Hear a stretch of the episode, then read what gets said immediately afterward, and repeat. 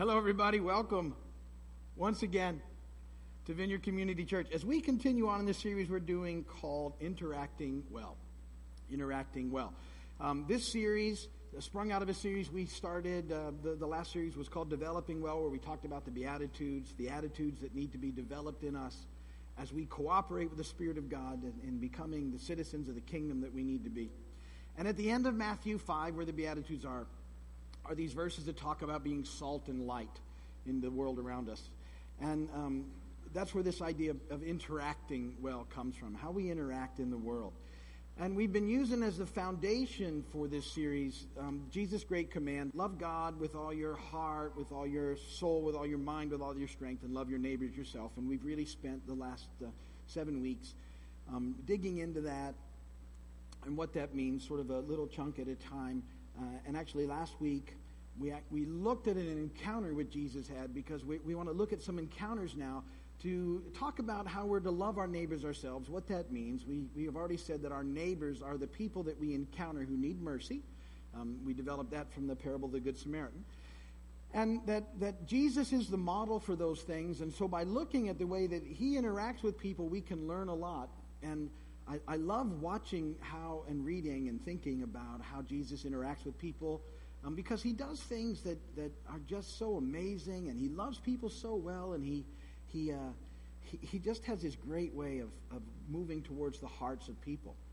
Because his desire, remember, we looked at this, is to, to save the world. That's the reason he came. It's his mission. It wasn't to condemn the world, it was to save the world. And so he's always trying to, to bring people into the journey so that they can have life um, now and forever, the life that he came for all of us to have. And so we're going to look at another encounter today. We looked at the encounter with Nicodemus uh, last week. I want to look at an encounter Jesus has with a woman in uh, John chapter 8 this week. This is a, a, woman that's caught in adultery. And so we'll dig into that in a moment and we'll, we'll see what takes place. Before we do, I have a few really, really bad jokes. And these, these are thinkers now. I, I sort of refer to these as nerd jokes. Because if you're a little nerdy, you'll get these right away. And if you're not, look for a nerd and ask them what the jokes mean. So, so there's a band called 1023 Megabytes. They haven't had any gigs yet. That's a classic. If you don't get it, find a nerd. I like this one too. This is good. So, so uh, the, the programmer, the computer programmer's wife, she says to him, Hey, listen, would you run to the store and pick up a loaf of bread? And if they have eggs, get a dozen. And so later on, the programmer comes home with 12 loaves of bread. Computer program. If they have eggs, get a dozen and eat. Never mind. Okay. I had to explain these last night too. I should just get rid of them, but it's all I got. um, that's my favorite. Sorry. Oh, I love that. That's worth it all. Yeah, yeah, okay. Last, just a thought, this last one. Entropy, it's not what it used to be.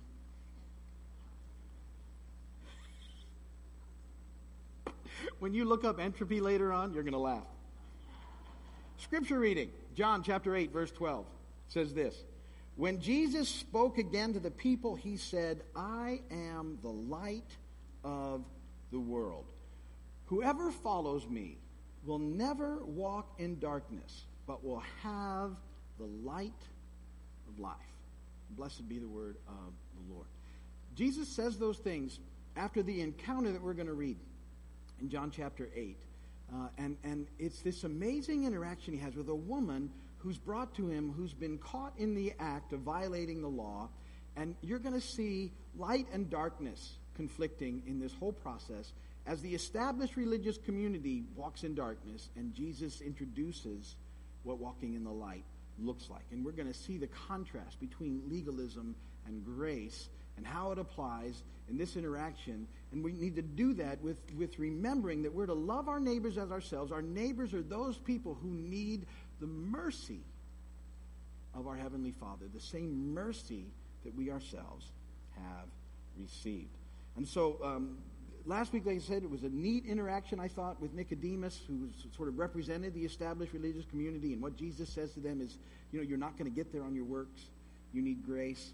And now here's someone uh, that, that, that, this same community brings to him uh, who has violated their law, um, but we're going to see that their motives are so dark um, in this whole process that they've missed the entire point. So, John chapter 8 is where our encounter is, and we'll begin in verse 1. Um, and verses 1 through 6 say this But Jesus went to the Mount of Olives. At dawn, he appeared again in the temple courts, where all the people gathered around him, and he sat down to teach them. The teachers of the law and the Pharisees brought in a woman caught in adultery. They made her stand before the group and said to Jesus, Teacher, this woman was caught in the act of adultery. In the law, Moses commanded us to stone such women. Now, what do you say? They were using this question as a trap in order to have a basis for accusing him, but Jesus bent down and started to write on the ground with his finger. I want to stop there just for a moment and, and talk about this point. Um, and point number one in your notes is, is this What was Jesus writing? What was Jesus writing? And let me just, I wanted to get this right out because the Bible doesn't say, and so there is no way of knowing what he was actually writing. A lot of people have theories and ideas, and you may even have heard it taught so that you think you know what Jesus was writing because someone told you well, this is what he was writing. We don't know what he was writing, so anything you have is a thought. Um, and there might be some pretty good thoughts out there, but we do not know what Jesus was writing. So, whatever your pet theory is, that's fine, as long as you know it's just an idea. It's not. The scripture doesn't say what he was writing. Some, some like to say he was writing down the sins of all the accusers there. Some say he was writing down the Ten Commandments. Um, I used to say, I, I quit saying this because people would get upset with me that he was playing tic tac toe. So I don't say that anymore. Um, because, you know, I don't want people to get upset. And uh, so, so we just don't know what he was writing there. So don't let that, because I think sometimes people get stuck on that and they miss the heart of the story it becomes about what Jesus was writing, and that's just not the, the main detail. Whatever it was, it, it was, all right? And you can ask him in heaven. So let's go on. John 8, 7 through 12. When they kept on questioning him, he straightened up and said to them, If any one of you is without sin, let him be the first to throw a stone at her. And again he stooped down and wrote on the ground. At this, those who heard began to go away one at a time, the older ones first, until only Jesus was left with the woman still standing there. Jesus straightened up and asked her, Woman, where are they? Has no one condemned you? No one, sir, she said. Then neither do I condemn, condemn you, Jesus declared. Go now and leave your life of sin. When Jesus spoke again to the people, he said, I am the light of the world. Whoever follows me will never walk in darkness, but will have the light of life. So he, this encounter happens, and we're going to talk about that. And then Jesus says to them after that, Look, if, when you walk with me, you won't walk in darkness, which they just experienced. You're going to walk in the light of life, this light of, of this life that brings grace and mercy and introduces people back into relationship with God. So, as people that are all in for God, heart, soul, mind, strength, trying to love our neighbors as ourselves, um, we need to get a, get a picture of what's going on here, the light of life that Jesus brings into this encounter, and, and contrast it against the darkness of legalism that the established religious community brings into the process. And so let's look at how the Pharisees treat this woman, and then we'll see how Jesus treats her, and you'll see the, the huge difference. And then I hope, with as with all these encounters, when we look at them, that we'll actually take it in and think about how we interact with people and, and how we have this tendency um, to sort of shift over to this dark stuff um, and, and lose sight of, of the, the light of life that Jesus brings and how we have to be very, very careful with it in the process. So let's talk about point two, which is the darkness of legalism. The darkness of legalism. And point little a, we'll jump right in there, 2a. Um, the first thing about the darkness of legalism is that it doesn't care about people. It just doesn't care about people. What it cares about is the rules. Doesn't care about people, cares about the rules. Now, now this is the what's happened, um, and what Jesus enters into um, is that the established religious community has has gone dark like this, and they just don't care about people anymore. Their mission is no longer to introduce people to God. Um, their their mission is to kind of maintain their own deal, and and um, and they've they've come up with so many rules that their hearts have gotten hardened. They've lost sight of the love of God, the mercy of God, the grace of God, and and uh, it's just become this, this really hard way of life. And they, they don't care about people any longer. They just don't. And, and, and it's evidenced in what they do. See, this, this woman who was caught in the act of adultery, they don't care about her or anything else. Um, they, they just become bent on, on the rules, and they want the rules enforced, and they're going to try and use this woman to trap Jesus. Again, they don't care about her at all, and, and they don't like Jesus, even though they, we've already seen they, they haven't figured out that he must have come from God, but they don't like the package. And so they don't care about anything except their own deal and, and following the rules, and they're going to try and use this, this, uh, this woman to test and to trap Jesus. So, you know, think about these things. Imagine now this woman caught and, and, and standing in front of this, just dragged in front of this group, um, uh, and, and all that she must be experiencing in the process. And they just don't care about people, just about rules. And part of the problem is if, if we allow ourselves to become people that are so focused on rules, then anybody who's outside of the rules that we are putting on ourselves and trying to live by, we, we all of a sudden we don't like them at all. And we'll go out of our way to sort of point out the fact that they're not living up to our rules and our standards, and, and we lose sight of the whole thing. So, John 8 3, the teachers of the law and the Pharisees brought in a woman caught in adultery, and they made her stand before the group. Point B. Legalism, the darkness of legalism in point B, is selective. It's selective. This is another big problem. It's, it's extremely selective on who they're going to um, point out and ostracize in their communities. Um, and, and, they're going to pick certain things. And generally, they go after the sins that they think they'll never commit themselves. And so, forgetting that they've got their own stuff, they'll just start going after other people. And, and so, it's extremely selective. John 8 3a, the teachers of the law and the Pharisees brought in a woman caught in adultery, in the act of adultery. Now, here's um, the, the, the thing that we would question here. Last time I checked, it takes two people to commit adultery. Right? They were caught. Two. They were caught. So, where's the guy? Why isn't he dragged in front of the group, too? Both of them. See, and they, they want to put him under the law, the Levitical law in 19, which says they, okay, they should commit adultery, you should get stoned. But they, it's selective. They're just going to drag this woman up. The guy apparently has, you know, and then there's a lot of idea. Who was the guy? You know, what did he pay his way off? Was he one of them? Um, what was the deal? But he's not there. And they don't even care that he's not there. They got this woman. That's it. We caught her. What are you going to deal? And so legalism is really selective. And, and uh, again, when we start being very selective in who we're going to ostracize and go after, we need to see if we're not walking in some sort of darkness. It also does this it focuses itself on the punishment. It focuses on the punishment. That's point C. John 8, 4 and 5 said to Jesus, Teacher, this woman was caught in the act of adultery. In the law, Moses commanded us to stone such women. Now, what do you say? So there it is. We don't care about her. She broke the law. Punish.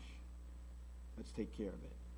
And legalism is still about the punishment. When, whenever our focus gets on the punishment, um, we lose sight of the bigger picture that Jesus is going to bring. See, because when you start telling people about the punishment, it doesn't point them at a God who loves them. In fact, I think it has the opposite impact. It doesn't point them to a God who made a way for them to have eternal life with them. It just points at their sin and says, you know, you, you, you ought to die for that.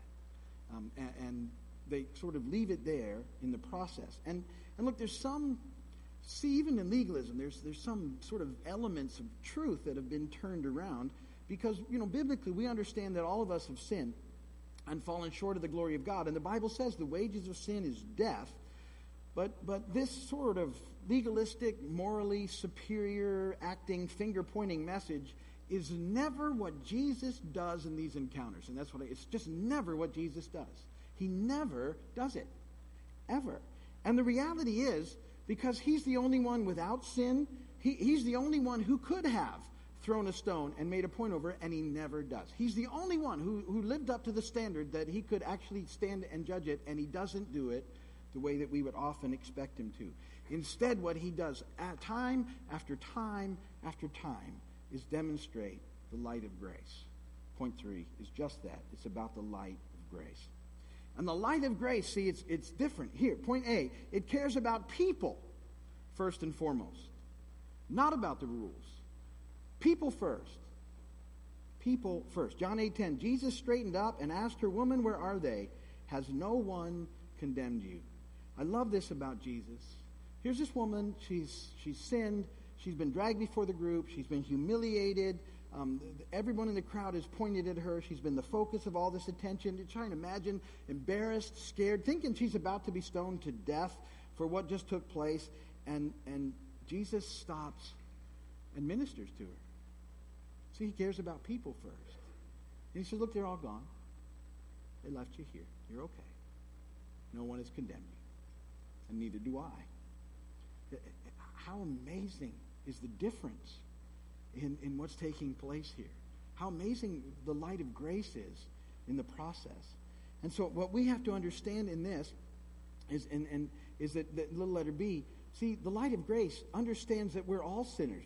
Uh, Jesus wasn't, but all the rest of us have.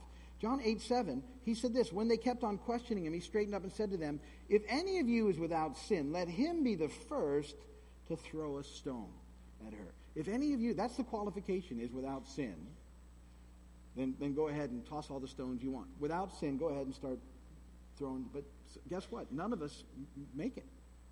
None of us measure up to that standard. We get stopped right there.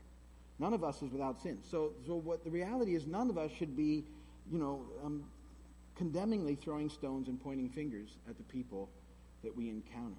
Instead, the light of grace, and this is little letter C, offers hope of a righteous life. It offers hope of a righteous life. Remember, I said that that righteous means you know the right thing. Living by trying to do the next right thing is, is kind of what that looks like and what we say all the time. John eight eleven. No one, sir, she said.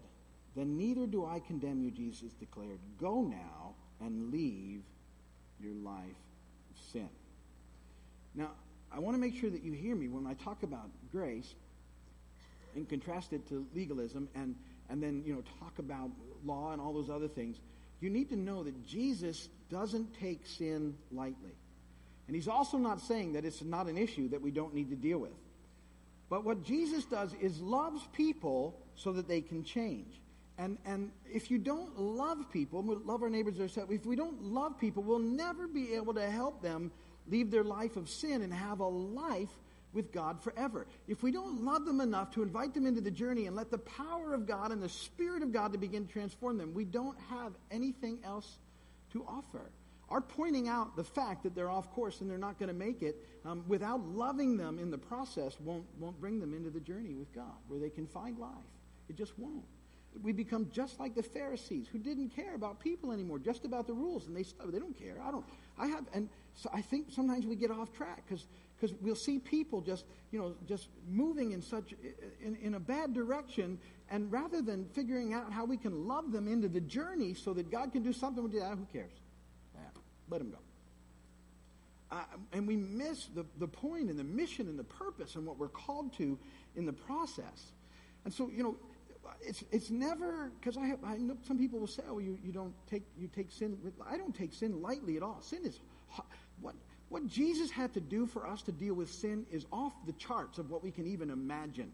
And in, in, the, in the portrayals of the crucifixion that we've maybe seen or read, um, you know, um, they, they, none of them, they, they, all pale in comparison to the reality of what actually took place there on the, the, the horrendous torture. And if you, if you ever get like a coroner's report of what he, he would have experienced on the cross, the, the, just the horrendous agony along with the, the, the you know, the the rejection, everything else he was going through. Um, that's how serious sin is. Don't hear me say that sin is sin is huge. And, and, and it separated us from God, but Jesus has made a way to deal with it because of what he did, because he loved us so much at the cross. But, but let's not lose sight of what he did so that we can love others into the hope. Because if you don't love others like Jesus did, you can't tell them, now go and leave your life of sin.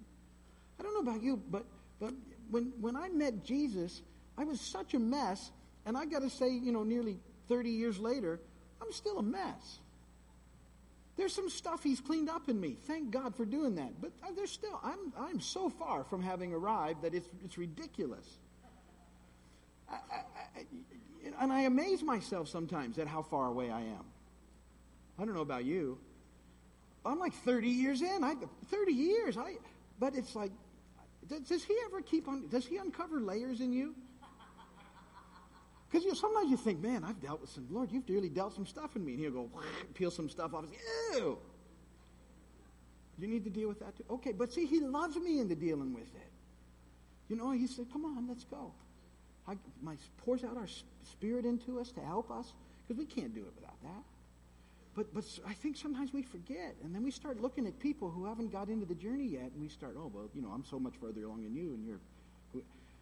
We have to do this thing with the light of grace. And Jesus said, look, whoever follows after me will walk in this light of life. They won't walk in darkness any longer. We won't get stuck in that rule thing. We realize that we have to move forward.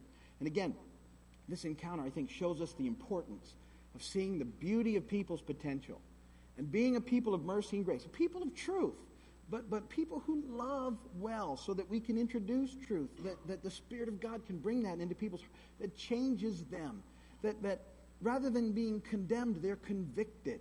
There's a huge difference. When you feel condemned, you're pretty much not going to change. When you feel convicted by the Lord, you start thinking, I probably ought to work on that, Lord. And He begins to change.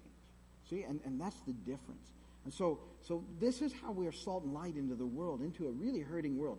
Let's be neighbors. Let's, let's, let's understand that we're to extend this mercy that we've received to the people we encounter who desperately need it. And this is all about interacting well. And, and please take some time this week and think about that encounter. I think it's one of the most fascinating ones in the scripture because um, he just doesn't do, again, what we would expect him to do. He does something completely different uh, because he's demonstrating what the light of life looks like, this light of grace that he's brought to the world so people can have life now and forever.